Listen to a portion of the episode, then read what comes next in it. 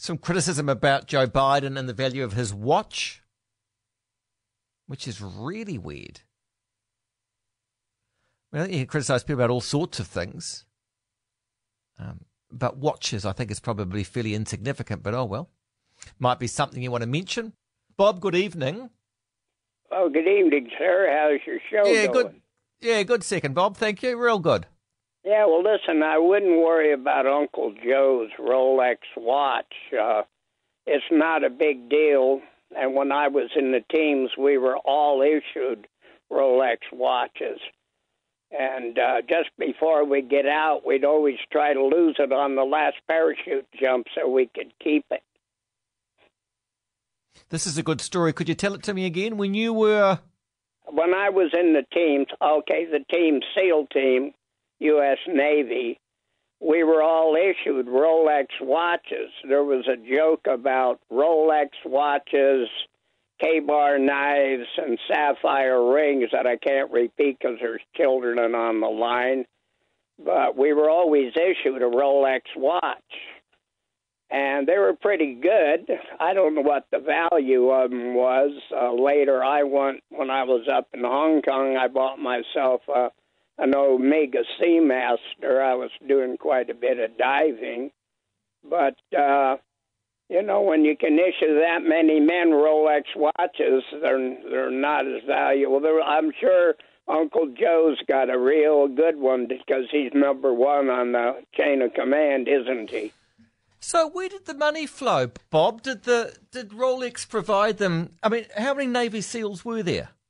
Well, in my class, thirty-eight in the '60s, where was uh, 17 of us had graduated out of 140, and uh, I don't know at that time because there was uh, only SEAL Team One on the West Coast and SEAL Team 2 on the East Coast. But uh, it's not a worry about the flow of money. I don't think, um, you know, it's hard to describe the quality of equipment that's issued to Navy SEAL teams, so it's beyond uh, the average man's paycheck. Over. Were they inscribed in any way, or were they different than Navy SEAL Rolex?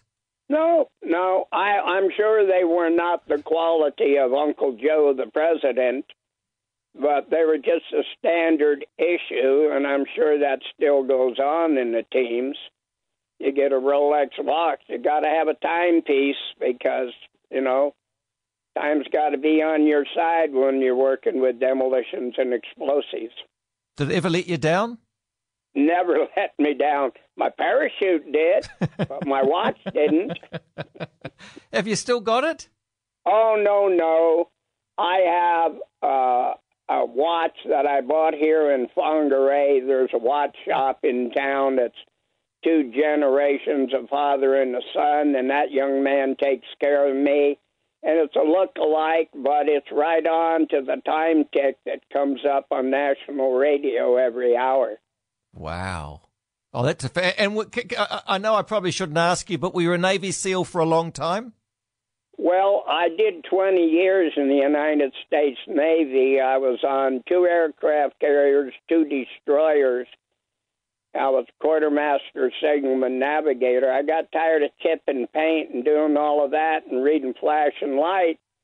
And we were in the boatyard in Bremerton, Washington. It was freezing cold and there was no way to get off that ship.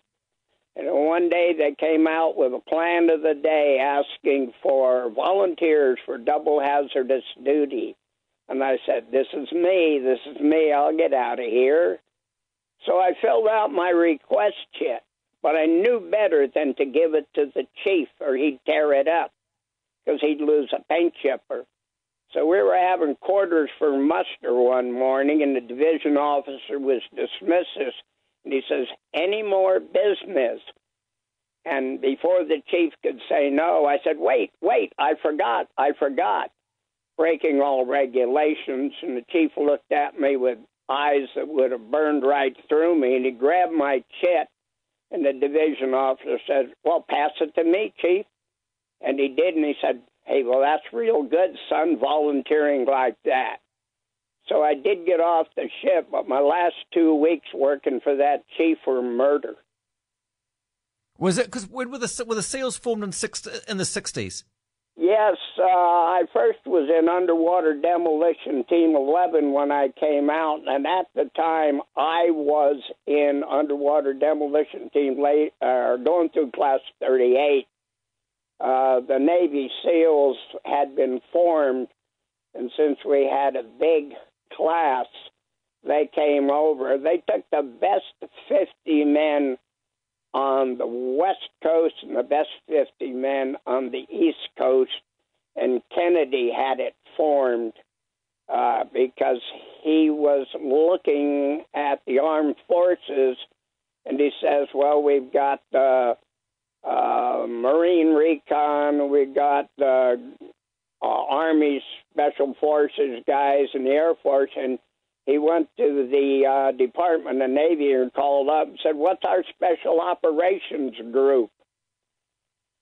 And the young officer on the phone, not uh, having any idea who he was talking to or knew who he was talking to, said, I'll call the commanding officer and I'll call you back.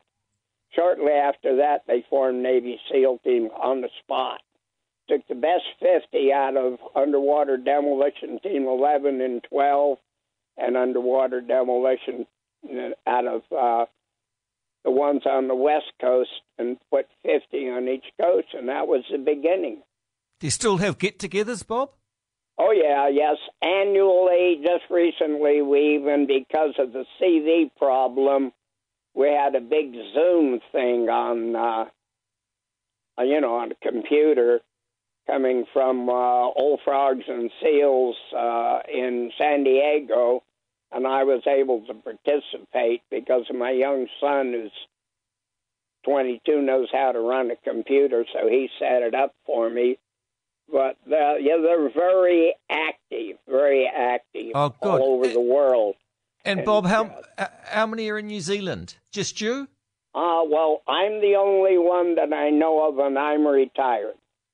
But there were some here. You, you still might get the call up. well, there were some here some years ago, and your policeman blew their cover because yep. I went to Anzac Day and I didn't know these jokers were here. And I think Shipley was the prime minister at the time and we're out at Anzac Day in Russell, and these police officers are serving us. And I came up with my full uniform on, and the young guy says to me, I thought all you guys went home. And I just kept my mouth shut. I said, Well, I thought I'd stay around for Anzac Day.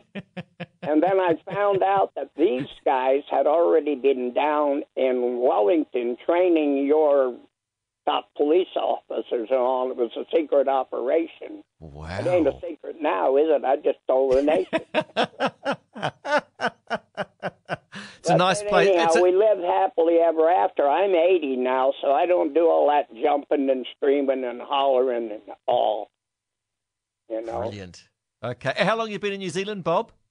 Well, I when I retired from the Navy, I was running the swimming pools at Recruit Training Command. I was also teaching sport diving for uh, Naui and PADI, and I made a little extra money. So when I got out, 17 September 1976, I bought myself a sailboat. And in uh, 1980, I sailed out of San Diego Bay, turned left, and went and lived in the Sea of Cortez for five years, swimming and diving. And on 5 April, I was paralleling the Hokulea coming down here. Nainoa Thompson and Plow had it.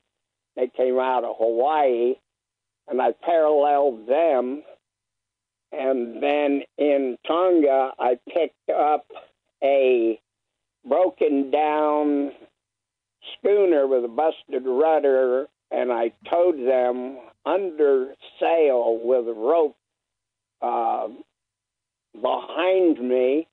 And Jack Stanley used to run the marine business in Whangarei was my support boat. And Ah, I yeah. towed them all the way down here. I arrived on 9 December 1985. I arrived here.